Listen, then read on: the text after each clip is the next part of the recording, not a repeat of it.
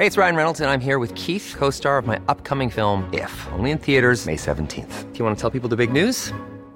All right, I'll do it. Sign up now and you'll get unlimited for $15 a month in six months of Paramount Plus Essential Plan on us. Mintmobile.com slash switch.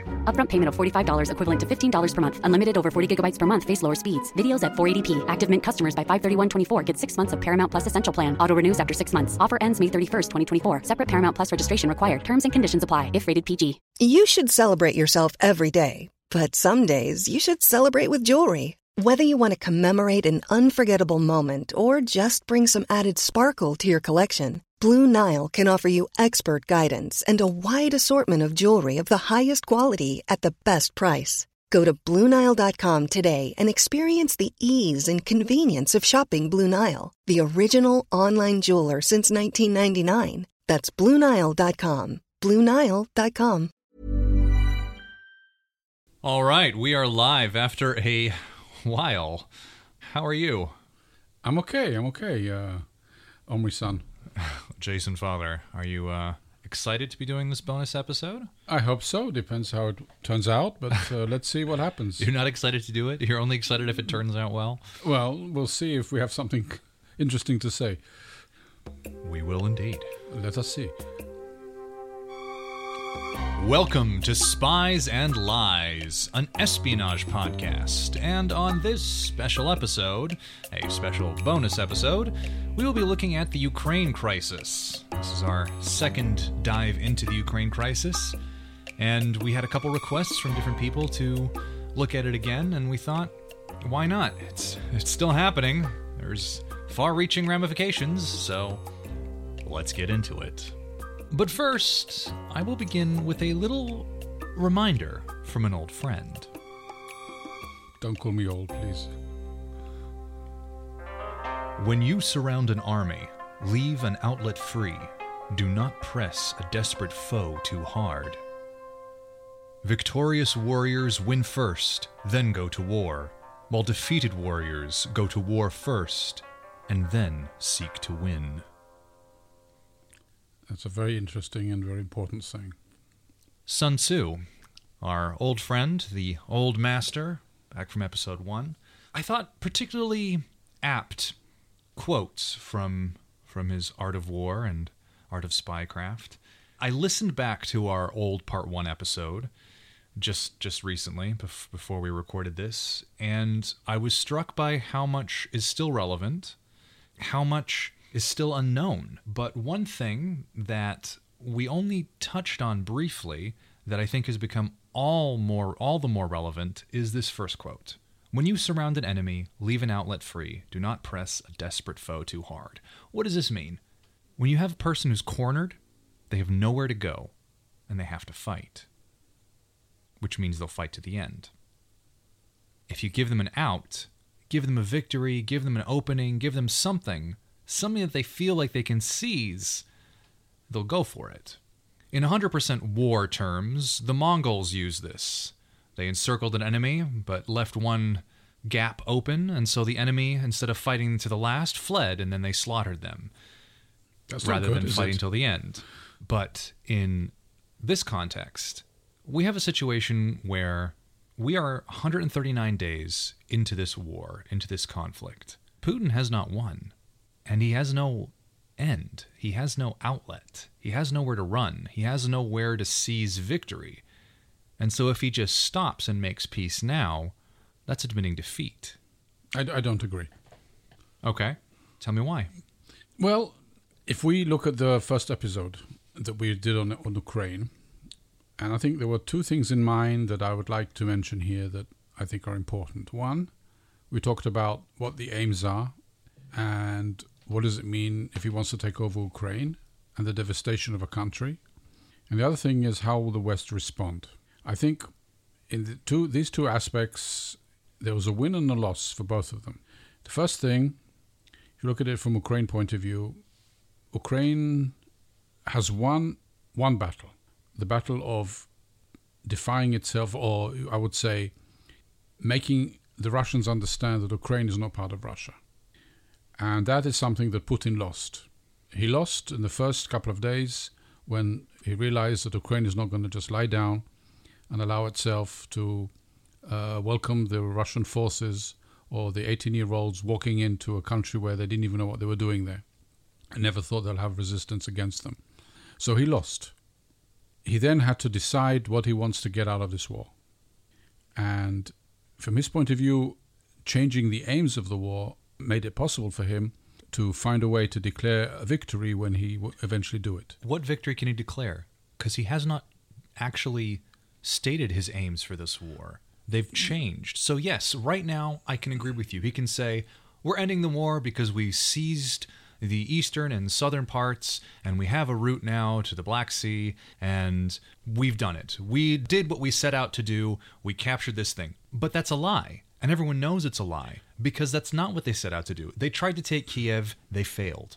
Well, he stated numerous times that he wanted to do other things, and it hasn't happened. So he can't just claim now, oh, well, actually, everything that we've taken so far is what we actually intended to do. So this well, is that's victory. exactly what he's doing because that's the only way he can declare war. He can say, and he is saying, the only reason to take Kiev and to change the power in Kiev was eventually to take the regions he wanted them to be part of Russia. That's what we So- call retconning. Exactly. He's trying to rewrite history. Exactly. It's not a real victory. but it from his in the end we will talk about how I see the end result. It's victory. The other element that we talked about is is it going to develop into a third world war or is it going to become a complete war that will take over the whole of Europe? And I think that was avoided by I would say some The war is not No, over. we are 139 days. No, it's not over, but it's but it's it's confined to Euro, to Ukraine. I think that's one of the important things that came out of this war: the unity of NATO or the West and its ability to stand firm, stop the Russians thinking that they can start going and developing another front, and making sure that NATO all of a sudden is relevant again. And I think that's very important. What happened, and not only did it happen that NATO became relevant again, is that countries that up till now were not part of NATO wanted to join, and they were talking about Finland and Sweden, and that Russia cannot do anything about it. Okay, well, let's talk about Finland and Sweden. Yes. So Finland and Sweden want to join NATO. yes. They are taking all the steps now to do so, yes. right? This is a direct result of, Of the Russian the aggression. Russian aggression in Ukraine and feeling Right. that they needed some sort of To be part of a big- bulkhead to be able to counter Russia. Right. However, they're not part of NATO yet. They're in the process of joining it. Yes. And in this process, there's a particular country that is making moves to try to block them from joining, and that country is Turkey. Actually it stopped. It's actually supporting, allowing them to happen. It's no longer a veto by Turkey, and uh, Finland and Sweden are going to join NATO. But it's not that they're going to join NATO. It's not. You have to look at it in the bigger picture. The fact that they want to join NATO means NATO is still relevant. Just before the Ukraine war, there was a question: What do we need NATO for? The Americans at the Trump time said, well, "NATO. What do you need it for? It's it's old news. It's something from the past. It's not a threat." The countries didn't think they have to support it. They didn't need military forces, cutting down budgets.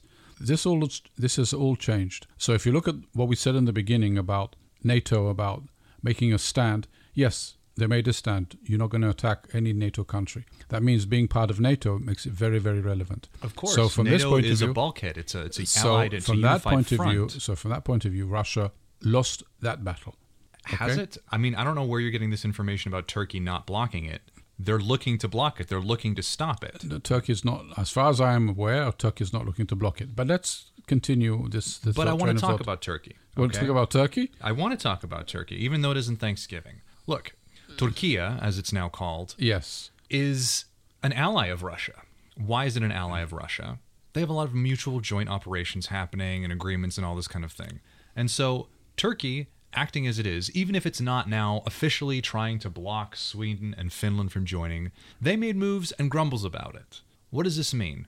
It means that everything is interconnected. I- There's more going on here. At this stage, at this moment, Erdogan is not as he was uh, a year or two ago. He's much more vulnerable. Therefore, I don't see a problem with him allowing Finland and Sweden to join NATO. There's no but I don't. I don't want to go. this, but, but I don't to. I, yes, I would like us to look at for a moment at the economical situation in Ukraine and what this war means. What does it mean to Russia? What does it mean to Ukraine? When we spoke about the first time, we talked about the devastation, and someone's going to have to pay for it. We did our first podcast on this when it was three days into the conflict, Right. and Russia had not been inflicting damage to infrastructure and civilians in any direct targeting. It why- happened. Why? Look, I don't want to retread the, the episode, but we're not in that situation anymore. Yeah, but okay? why? Why is that? Because they We thought that potentially an endgame was annexing or puppet state. Neither of those seem likely at this point. So, what is he doing? He's devastating Ukraine. He's bombing infrastructure. He's attacking civilians, he being Putin, leveling cities, not to the extent that he could, but doing a lot of damage. What does this indicate? This doesn't indicate a force that wants to then take over and control these territories because you've just damaged them. So, what does this speak to an end goal? he's angry, he's losing, or he hasn't won as much as he wanted to or thought he would. 139 days against the mighty Russian army, little Ukraine. Where's his big victory? Where's the way that he can walk out with a big medal and shining face and say, I'm so powerful, look at how great? By retconning and say, ooh, look at this little sliver that I control? yes, but even then, that I want us. To dis- Ukraine is planning a 1 million person army with weapons back from the West to go and retake those places. I think it's a mistake. I'll tell you what I think. I want us to look at the economic game that's going on here, and let me continue with my thought here. Okay, you have Ukraine hit by the Russians. Eventually, there'll come. There'll be a solution. We'll talk about the solution that I think is the best way for Ukraine and probably this the safe face for Russia. Someone's going to have to pay money to rebuild Ukraine. Ukraine will find its way out of it. But the big question is all the territory that now Russia is taking and holding, and they think is going to be part of Russia, is quite devastated because the Ukrainians gave a big, a strong fight over these areas. Now, who's going to pay for that? Russia? Probably. But Russia has money to do it. So, what's going to happen? And this is the key, in my opinion, to Ukrainian's future and success. I may be jumping a step ahead, but I'll go and jump anyway. I think the best way out of it for Ukraine is to say to the Russians, okay, you've won part of our territory. We uh, accept this situation. It's unfortunate, but Ukraine steep, stays as a country. It has majority of its country still stays in Ukraine, and the West and Ukraine start rebuilding itself and develop themselves. And then what happens to all the parts the Russians are holding? I, I, I think what you're saying is incredibly naive and ill informed. Thank you, my son. Why is that? It, it, it, refutes everything that we talked about almost on my side from the last conversation we had on this subject and conversations that we've had in the interim. If Zelensky today says, okay, Putin, what you've taken is yours, let's end this, Zelensky gets voted out of office tomorrow. The Ukrainians will not tolerate that. The I- Ukrainians don't want to surrender all of those territories. The only thing keeping Ukraine together is resistance at the moment. The second they don't resist, there is no unity. No, I don't agree. It goes into factionalism. No. As long as there's resistance and, and success, they have a chance. But what is happening that slowly, slowly they're moving out their forces from some of these territories to build themselves up again. Their major elite forces were engaged in the territories that the Russians basically managed to take. And that's okay. Zelensky said himself is taking out some of his forces out of the cities so that he can regroup and then and Of do course, something about regroup it. and counterattack. The West is finally supplying arms and things. It takes time. There's foreign troops even. Mercenary There's no foreign things. troops. Mercenary foreign t- have to be careful what you say, foreign troops. Yes, mercenary volunteers. There's involvement, okay? Attrition plays a part here. Russia is isolated. This whole thing that I said earlier, Zelensky is planning to, they're planning on raising a million person strong army backed with weapons from the West to then go and retake things. This is not a person who is going to surrender. The whole reason that Ukrainians were able to resist for 139 days was not because we'll fight them off as best we can until a peaceful solution can be. It's like, no, this is not your home. This is our home, and we will not let you take it from us. That is Ukrainian pride. That is Ukrainian nationalism currently today. That is the spirit and feeling on the ground. Again, I'll remind you I have Ukrainian friends. I'm in touch with Ukrainians. I'm speaking with them. This is the sentiment. They do not want their president to surrender the eastern and southern territories for peace and then hope that somehow in the future they'll get it back. This is not some. So they're willing to pay the price of continuing uh, war and fighting, and more territories taken over by the Russians. why is there going to be more territories taken over by the Russians? As far as the Ukrainian national spirit and pride is concerned, they are pissed off at, as they see it, 21st century Hitler and the Nazi regime coming and taking their territor- territory, and now they will fight them back for 139 days. They've already done that. They're stronger now, they're more organized, they're better trained, they're getting more supplies, and they will fight tooth and nail to reclaim what was taken from them. Now, I'm not saying they'll reclaim everything. I'm not saying that.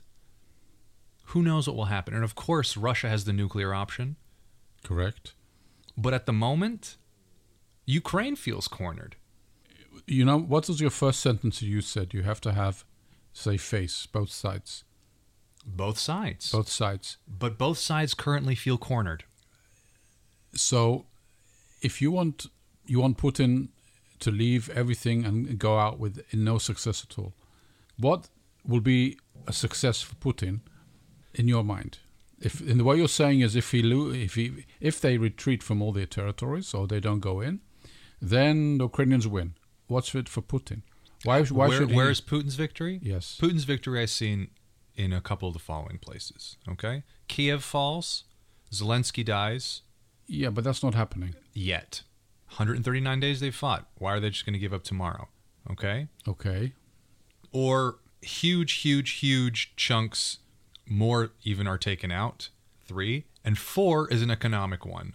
The West buckles and they ease tensions in order to relieve strain from oil and grain. No, what you're saying here is a zero sum game. You're saying or one wins or one loses. There's no in the middle. I don't see a middle ground here. I do. Okay. If Zelensky offers any sort of terms that are not, in Ukrainians' views, a victory for Ukraine, he'll be ousted. They won't accept it. I disagree. Okay?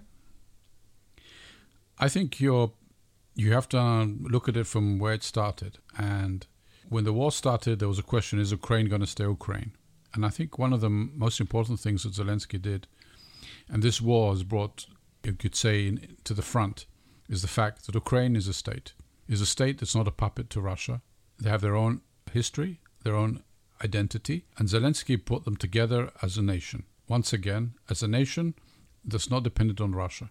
Yes, they have a lot of things in common, but they have a lot of things that are not in common anymore. And Zelensky did that, made it happen.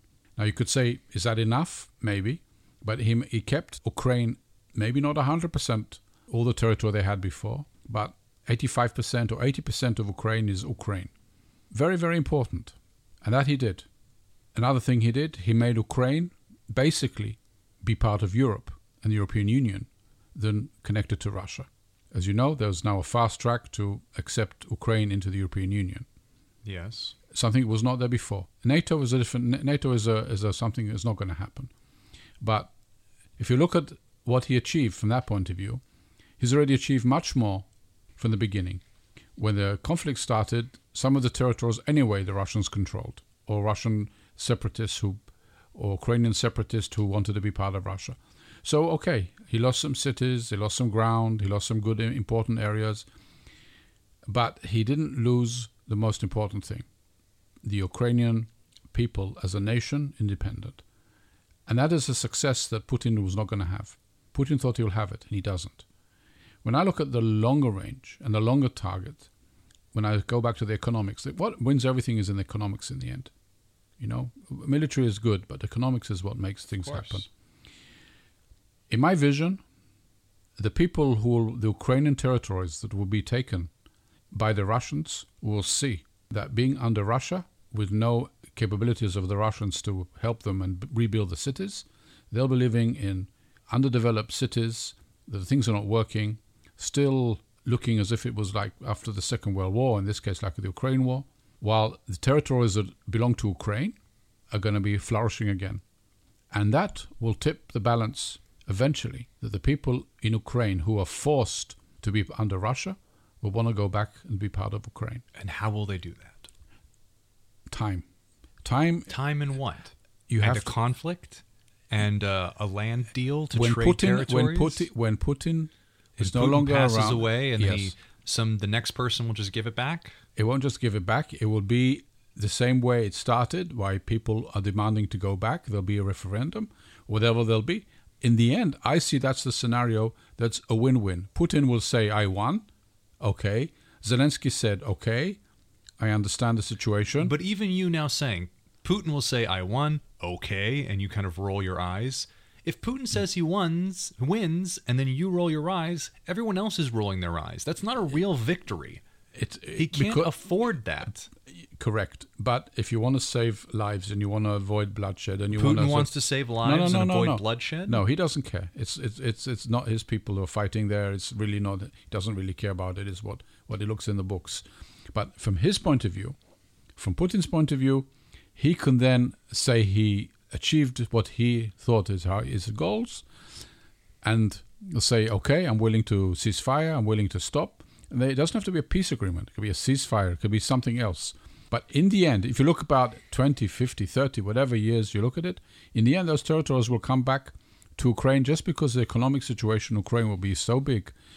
It's like exactly Germany and West Germany. The reason West East Germany failed was the economic situation in the end. They just couldn't cope and they saw what was going on the other side. They wanted to be part of, of Germany. East Germany wasn't a real East Germany. It was Germans that was under the communist rule, and eventually the, the gap between the two Germanies was so big that the East Germans wanted to be part of Germany. The same thing will happen here. Remember when the Berlin Wall fell? Yes, What year was that? 1990. Okay. When did World War II end? 45, right? Yes. Okay. It's a lot of years to wait. Well, not that. Not no, no not won't be so many this time. So I see that as a scenario, a realistic scenario, and I would like to say that always look at the bigger picture here. Of course. So let's look at the bigger picture. Okay. Putin, okay, part of this war could be said was to bolster his own position in a political sphere in Russia that was starting to look not so positive for him. Well, right now, I would say, again with that corner thing, he hasn't got that big victory. No. Okay? And he won't have it. Uh, maybe he won't. He won't. He will not be able to take Well, Kiev.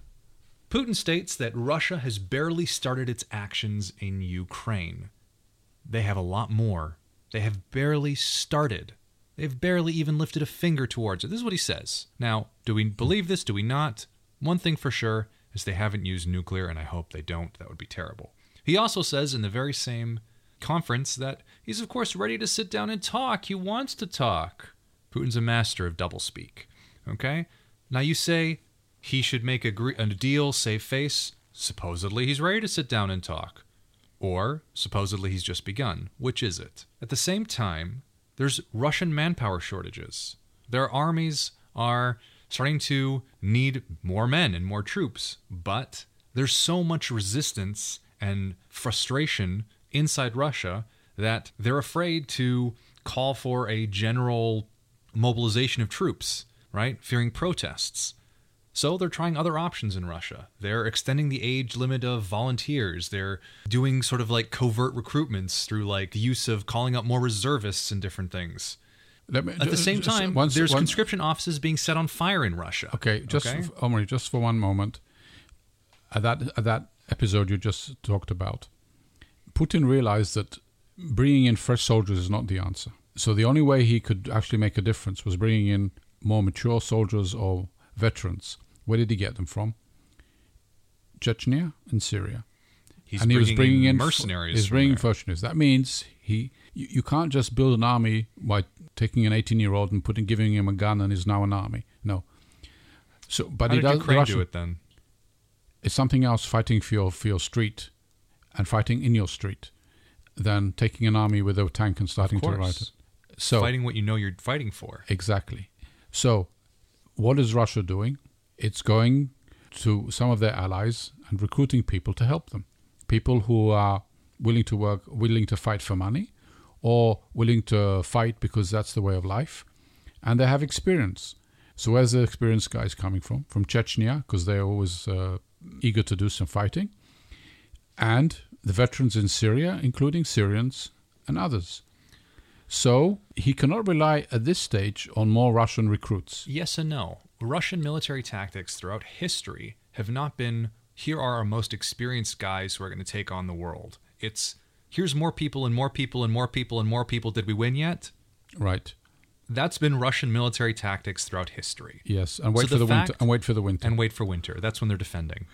So the fact that they can't bring more people because the people are so upset, this is a shift. That the people are so resistant towards it, this is a shift. You have religious leaders who are also resistant to it. The Pope has been against this war. He's come out against it. He was supposed to go visit Russia, hasn't done it yet. Now, okay, Russian Orthodox is not Catholics, but there's still a lot of religious people who look to the Pope. Uh, even the chief rabbi, as far as I understand, was ousted for not supporting the war in Russia. You know, there's there is organized resistance as opposed to just unorganized resistance. We saw uh, a newscaster in, in Russia come and put on the Russian national news a billboard in the background protesting the war, and then of course she was fired. All the Russian news stations That's- that were against if she got fired, if she got fired, that was maybe- only good. yes. That was the only thing that happened.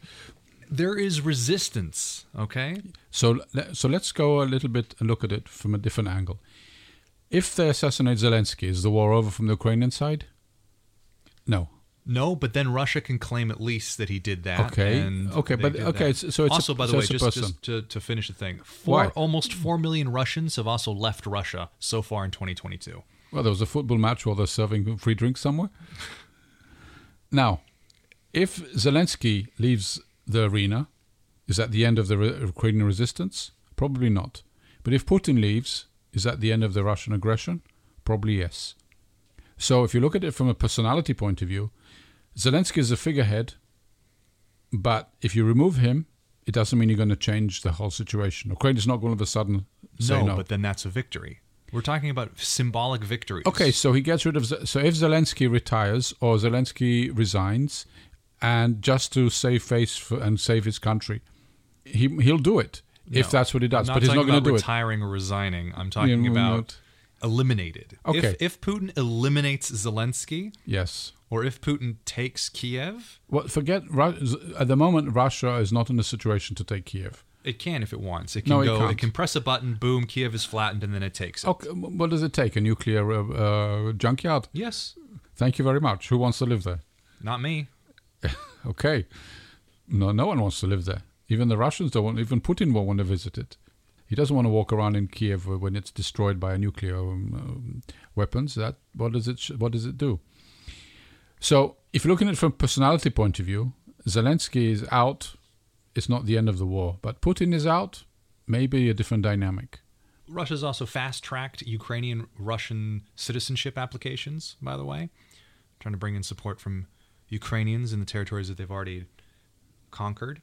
Don't know how much success that's having, but uh, it's it's looking towards an end game, but we don't know what the end game is. Millions of people have lost weight with personalized plans from Noom, like Evan, who can't stand salads and still lost 50 pounds. Salads, generally, for most people, are the easy button, right? For me, that wasn't an option. I never really was a salad guy. That's just not who I am. But Noom worked for me. Get your personalized plan today at Noom.com. Real Noom user compensated to provide their story. In four weeks, the typical Noom user can expect to lose one to two pounds per week. Individual results may vary. Hiring for your small business? If you're not looking for professionals on LinkedIn, you're looking in the wrong place. That's like looking for your car keys in a fish tank. LinkedIn helps you hire professionals you can't find anywhere else, even those who aren't actively searching for a new job but might be open to the perfect role. In a given month, over 70% of LinkedIn users don't even visit other leading job sites. So start looking in the right place. With LinkedIn, you can hire professionals like a professional. Post your free job on linkedin.com/people slash people today. Going back to the economic side of things. So he's giving them Russian documentation. Where do these people want to live? Not in the middle of a war zone. And now there's no war. Let's say now there's peace and quiet, no one's shooting and shelling. Where are they going to live?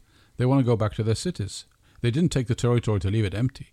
What's in the territory? Can Russia actually have the money and infrastructure to build it up to what it used to be? I I'm very doubtful that's the situation, and I and I think in the end that's the key factor. Well, it depends on two things Okay, what is that? oil and grain. Oil and grain. When you mix them together, what do you get? I don't know. I don't. Neither do I. Uh, flammable things. Let's talk about oil and grain for a second. okay. Okay. The world is hurting right now. Yes. Gas prices are extremely high. And even though we're not necessarily feeling Is it that why quite you as walked here hard- today? Yeah. Okay. Even though we're not feeling it quite as hard as the gas prices, grain prices, or food prices, I don't know if you've noticed, are also on the increase. Yes. Ukraine is the bread basket of Europe, uh, Africa too, different places. It produces a lot of grain, basically, Yes. which can't go anywhere right now. A lot of difficulty getting it anywhere Or harvesting it even. or even harvesting it. Now, if Putin, Russia, takes control of this, he controls the grain, and people need to eat, and you know you're not going to have a million people starve to death. You'll buy the grain. Now, gas is a little trickier. Gas and alliances. Well, India decided that it doesn't care, and it doesn't want its people to pay exorbitant prices for gas, and so it's continuing to buy gas from Russia. You know, it is worried about its population. It's not concerning itself with the bigger picture here on the other stuff. Well, they have 1.3 billion people. Billion, billion, yes. Yes. So Russia is still making money from the Indians. Now, are they charging more? Who knows? But the point is, there's still an outlet there, right? Now, what does one outlet mean? Well, India can then go on and sell oil to America, let's say. I'm not saying it's doing this or not, but here's a way that through different channels, as you know in the intelligence field, a neutral party can get two different parties to speak. So, okay, we're not going to get any oil from Russia, but we'll buy it from India, and India's going to buy it from Russia, and now we've worked around our little blockade. That's one thing. At the same time, we're looking at an Iran nuclear deal again, and we're looking at Iran as a potential oil option as well. It's all tied in, right? Western nations are now looking for oil alternatives. At the same time, Saudi Arabia, which when Biden took office, he said he was going to be very firm and strong against and had some harsh words, is suddenly much more friendly. It's just about to visit there. Exactly. And is looking again at oil options. In Germany, a gas pipeline to Russia has just recently closed for maintenance, likely to not reopen for political reasons. Oil. Oil is not just our cars, it's not just our planes, it's also electricity. Electricity prices go up when we don't have oil. Everything is connected. Power. Yes, but that's very nice. But what's happening in Russia? How does it help Russia? Do you think the Russians have enough money to pay for everything? Are the Russian people suffering? The Russian people are suffering, of course. People aren't buying their oil. Oil prices are going up. But eventually, and this is a game of cat or mouse, you know, chicken, I guess, more more like, who's going to break? Like I said, India is already screw this, I'm getting the oil. What happens when winter rolls around and Europe can't heat its houses? Are they going to buy the oil? We haven't even talked about China here. So what are you saying? Are you saying that Russia's winning? I'm No. saying that Russia has cards to play. Okay? I'm saying that But what what are, what cards do you think Russia wants to play on the military side? You're saying that Russia feels that it still can take over all Ukraine, and I'm saying that's not going to happen. I'm not saying that Russia can take over all of Ukraine. Like we said in the previous video, we had no idea what Russia's intent was, what Putin's intent was. Maybe at first he thought through bad intelligence that, you know, in a week I'll take all of Ukraine and Correct. Put a puppet government, Mm, take over boom, the territories. Yeah, done. 139 days into the war, I don't think he's under that illusion anymore. So what is the more realistic goals? What is the more realistic achievements that he can hope for? Is he hoping that the West cracks? It's not. yet. Is he hoping that it will? Is he It's not. hoping is he hoping for some certain territorial gain that he hasn't achieved yet and some bigger victory? Is he hoping for a fresh batch of troops to move forward? What is, we still don't know. We still do not know. He still has not said. He has not come out and said, "This is what I want." He's not going to say that because then if he doesn't get it, he's under problem. Exactly. That's why you don't say it. You just take the event that happened and you make the reality, make it what you want it to be. It says, okay, at this stage we got the first stage. We took over territory. We took over the people who wanted to be under our under our uh, um, our law and and under the Russian country, and we've achieved what we wanted to. And the next stage, we'll probably happen another time from his point of view. Now that you're saying, and you said right, rightfully, no, the Ukrainians are not going to stop. They're not going. to They want all the territory back, and they're not going to compromise. Or at least most of the territory back. Ah, that's what I was saying exactly. I'm saying this is the where is the the game to play. Zelensky and the Ukrainian people have to understand they're not at this stage, or they want to stay fighting, or they want to find a way to keep whatever they have going. And you have to look at it from a different point of view the refugees. A lot of millions of Ukrainians, mainly women and children, fled Ukraine into the West. Mm-hmm. West, you okay, Poland, Hungary, Germany, Moldova, Romania, they fled. 400,000 children expected to be enrolled in schools in, in Poland. Yes. But what we don't know is how many actually returned from those refugees back to the areas that are now more calm, like Kiev and all the cities around them, that they were no longer under threat. I would say much more people are returning to Ukraine than leaving Ukraine these days. A lot of women and children are returning to their families, to their husbands, to their houses, to their businesses, because they have less. They're they're less worried that they'll be occupied by the Russians. So there's a, a little bit of a calm, a little bit more of a trust that they can hold out. And that's a good thing. Yes, the Ukrainians don't think they're going to be wiped off the map now. Exactly. And that means they're more willing to compromise because most of the majority of the people have their homes or territory back in their hands.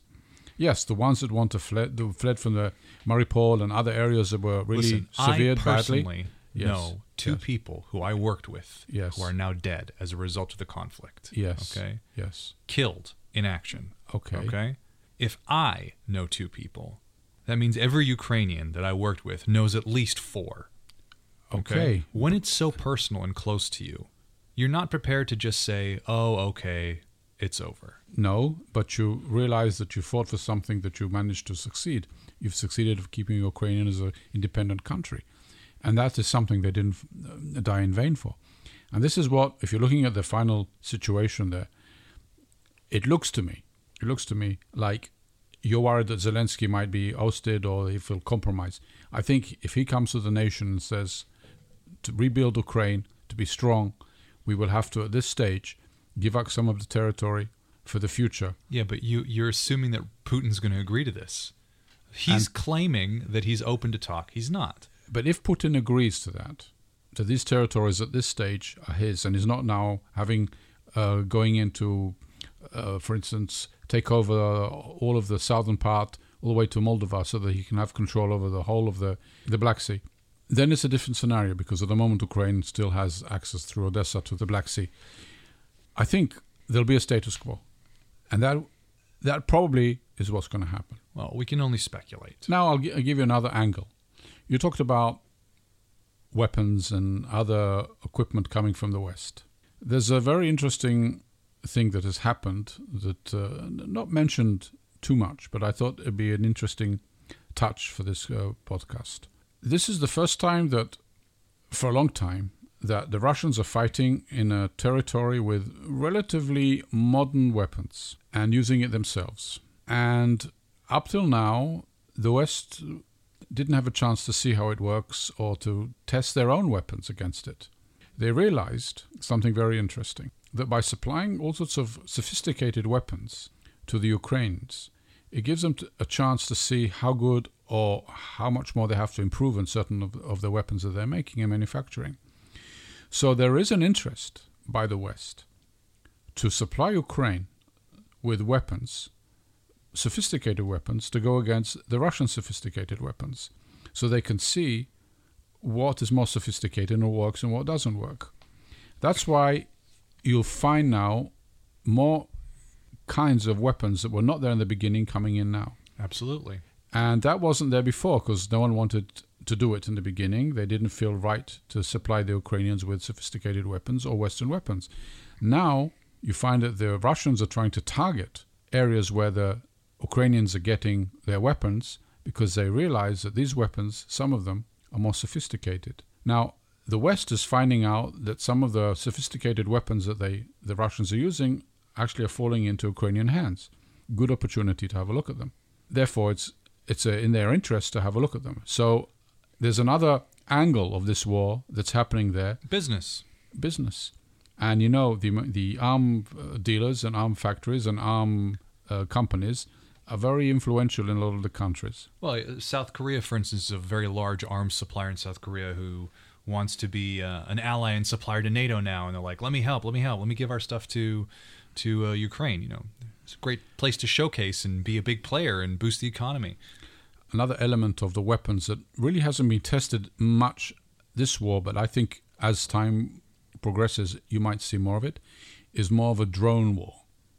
Now, the Ukrainians have been successful because they got small armaments, drone type, and they're able to use it. They didn't need a big army to send a drone up in the air with a missile and then shoot at a convoy or then stop it. This is something the Russians, the, the Ukrainians didn't have before, and the Russians didn't build on. Now, the Russians have used, you would say, old types of weapons, reliable, big tanks, big convoys, but not sophisticated little drones, little uh, aircrafts, not manned by people. They haven't done that yet. Now, when you're saying, yes, the Russians still have that power to do it, yes, they might have the power to do it, but have they actually done it yet? No. Do they have the experience to use it? Have they used it? They might have used it in Syria against ISIS or where they were fighting there, not in a scale that was part of the Russian military tactics of using it. And that is something that the Russians haven't done yet. So that's something to look into as well. When you see that the Russians are going to use more of that stuff, you realize the Russians have not given up yet, and they still have a, they still think they can get do these things. But the Russian industry, as far as we understand it, is not really geared to that kind of weapon. It's more the old style weapons. So that is something to look into. Are we in a second Cold War? Did we ever leave the first? Well, we left the first and not in winter yet, so it's not cold yet, is it? Are we in a second war, Cold War? I don't know. We're in something. Let's look at something that's happening, for instance. Brittney Griner, a WNBA basketball player in Russia. Ye- yes. Was in Russia playing basketball during the off season, and she was caught carrying a uh, cannabis Yes. oil vape cartridge. Yes. Which uh, carries several year sentence in Russia. She's a very well known WNBA player. And of course, Russia's making a big deal out of this. It's their right, technically, legally, you know, illegally carrying a thing that is contraband, blah, blah, blah, blah. She just confessed to uh, carrying it as well, so maybe it was planted, maybe not. Anyway, she's confessed to it. This has been a big deal, big news. Russia using this as potentially a chip, a bargaining tool against America. Something that we definitely saw during the Cold War of all these things being interrelated. And uh, there's talk now of doing a, a trade with a Russian weapons trafficker, Victor Bout, who was sentenced to 25 years, uh, maybe to trade for the two of them. Is this related to everything that's going on? I think certainly if this was a different time period, maybe this would not have been as big of a deal. What do you think? Well, first of all, human rights is not uh, something very. Uh, Russia isn't known for its human rights. is Russia is known very well for its human rights and how they re- regard, re- Disregard re- disregard and deal with people. And it's okay, you know. It's it's part of the game. She shouldn't have been there. She shouldn't have been there in the first place. No, I mean she was playing basketball in Russia. Okay, she played basketball. You don't walk around with certain things you know can be troublematic. Uh, can be problematic. She did. They would have found something else. They could have planted on her something. If they really wanted to make an issue, they could have, and they did. Well, they're making an issue of this. They're making an issue. It's it's bargaining chips in the mm-hmm. later stage, and that's okay. The Russians have, as you mentioned, Viktor Bout, who is someone who's been instrumental for the Russians and was selling Russian weapons to all sorts of devious countries around the world uh, many years ago. Okay, he's one of others that they might they want to exchange eventually. It's part of the game. Part of the game. And Cold War uh, game. it's part of the Cold War game, yes. You know, uh, the same way the Iranians uh, uh, hold all sorts of uh, students or people who have double nationalities, and Yeah. then they try and uh, uh, play games that they get uh, concessions from the West.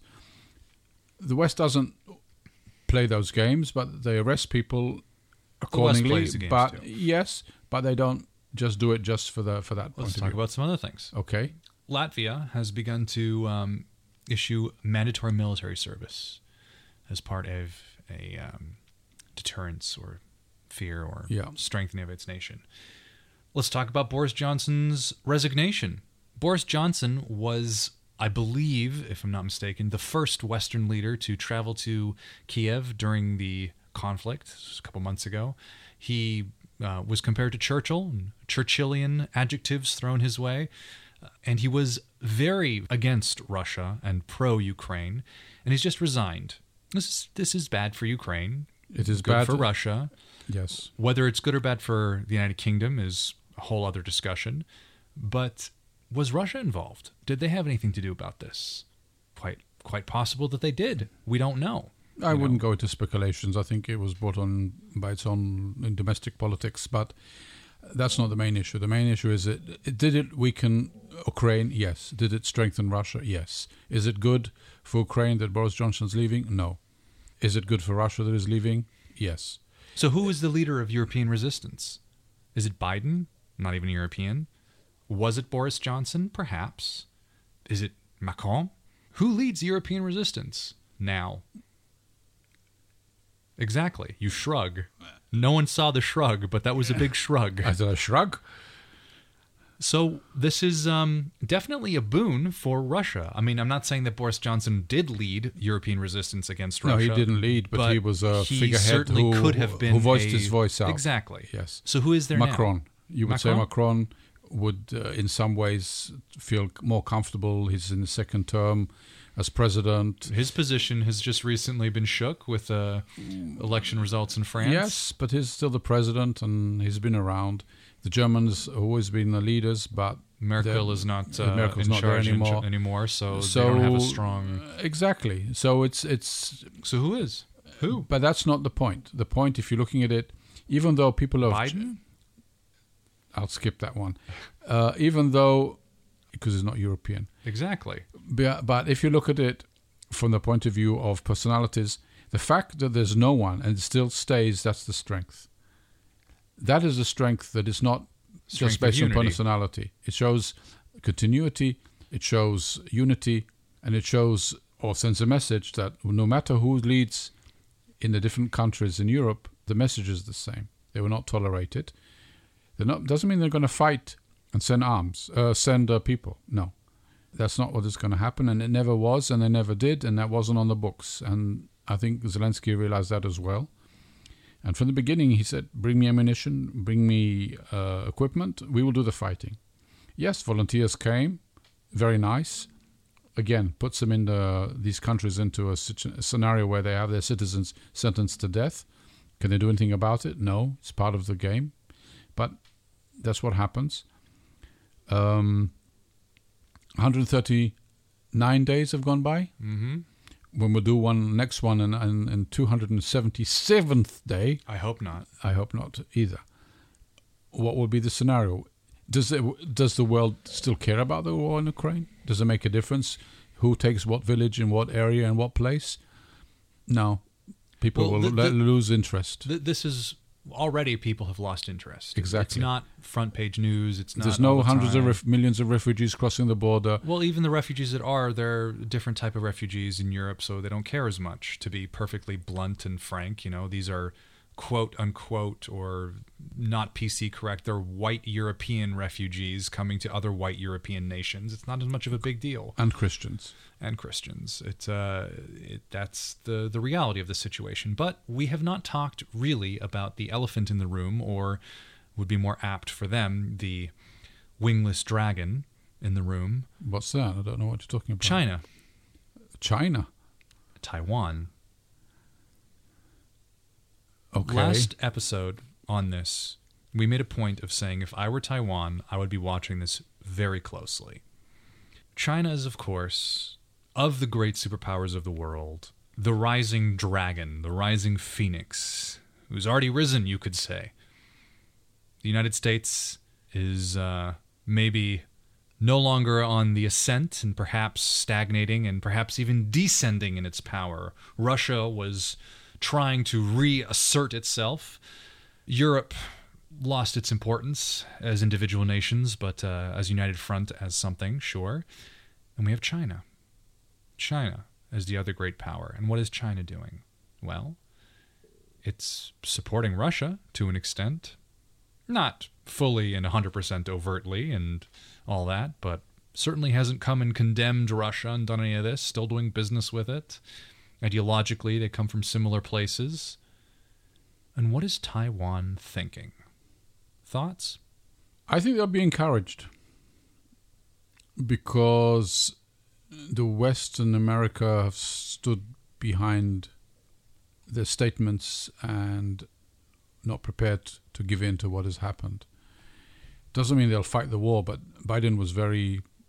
Gave a statement, I think, a couple some weeks ago, saying that uh, they would uh, stand beside Taiwan if China's aggression goes against them.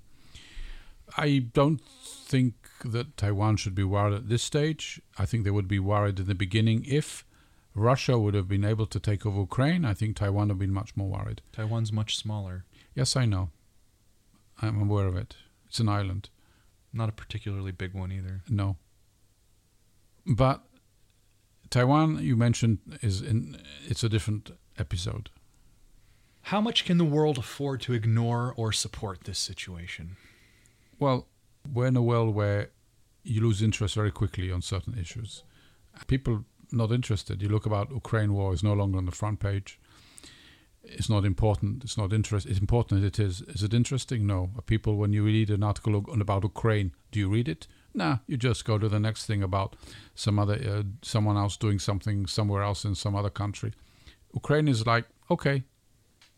Heard about that news. It has to be something very dramatic. And that's why I feel that Zelensky and Ukraine have to realize that as it goes on longer, they're Attrition gonna, takes its toll. They will lose the support that they might have at the moment from everyone in the West. And that's another reason why they have to come to some kind of a compromise. As you said, they're not going to, they don't want to, they don't like it.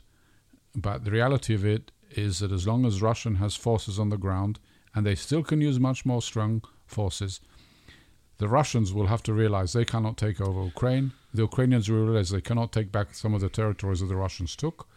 When the both sides realize each one of them the situation, that's when the next stage will happen. Well, and the the, next stage will happen again on the economical battle, and that's where Ukraine can win. Right. Well, the cards really are on Russia's side. You know, Why, why do you say that? because it's up to Putin to decide what to do. Really. Okay, yes. Zelensky can't come to Putin and say, "Look, we're willing to stop fighting, and you take yours." Putin doesn't care. That's not a victory for him. Again, it's it it's on Putin's table. It's his turn. It's his play. Whatever metaphor you want to use. And like the first quote, if he feels that he's backed into a corner and doesn't have the exit, the win, he has no reason to That's stop. why you have to Plus, give he has him the the nuclear option. That's why you have to give He him. can the- still has that's why you have to give him. It's not nice, but you have to give him A victory. a victory. And as far as he's concerned, though, he's one of the wealthiest people on the planet. Okay?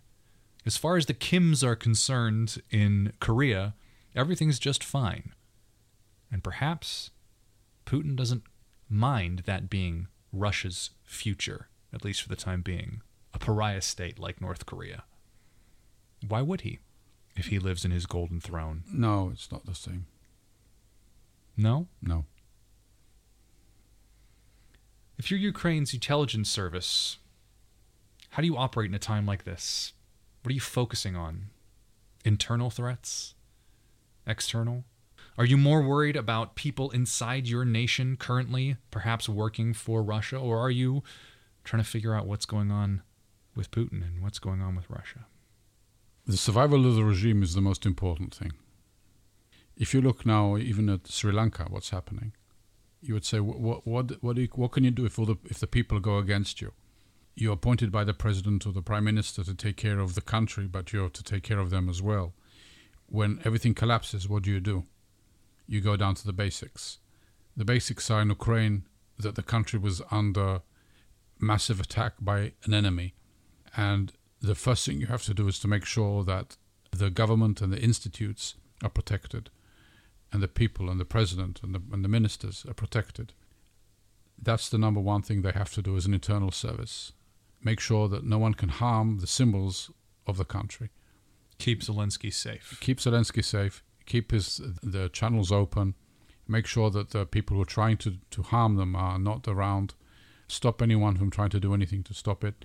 And use your connections and contacts to get more aid, more military, more economic, whatever it is, to keep the country going. Rely on your friends from other intelligence organizations to give the information that can help you that you can't get. If it's about Russia and about Russian forces, there's enough intelligence organizations out there who are looking at what the Russians are doing.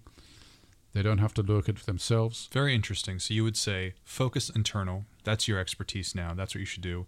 And the external on Russia, let your allies help you. Yes, yes, I would say that's the direction that you would go. It's just, uh, of course, you have a lot of Ukrainians who are in Russia, a lot of maybe Russians who are not happy with what's going on, who are willing to give you information. But the amount of work you have to do to, to talk to them, to meet them, it's more tactical intelligence for internal usage. And for the bigger picture, you rely on your allies.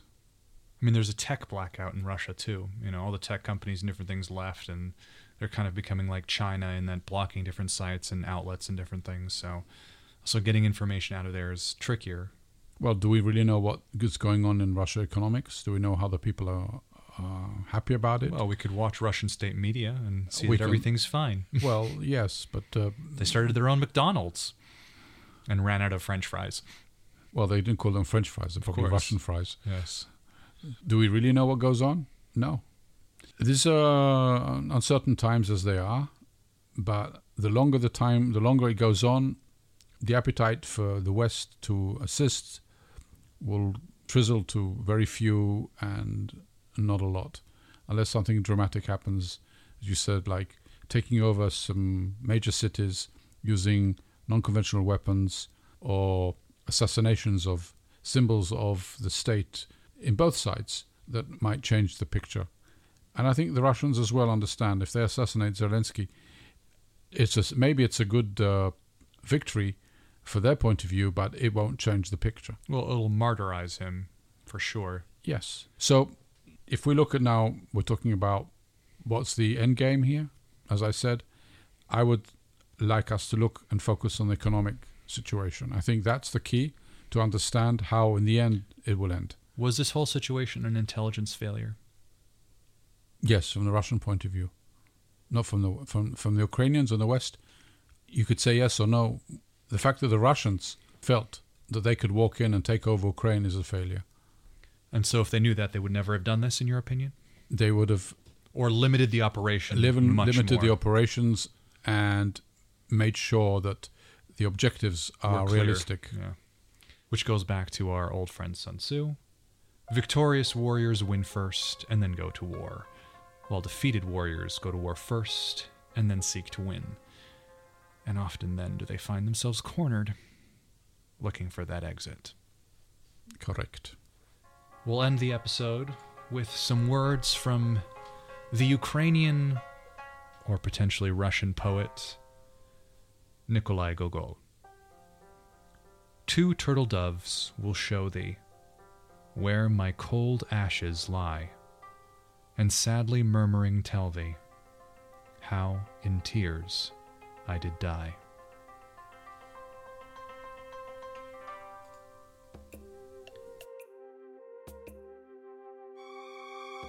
This was Spies and Lies.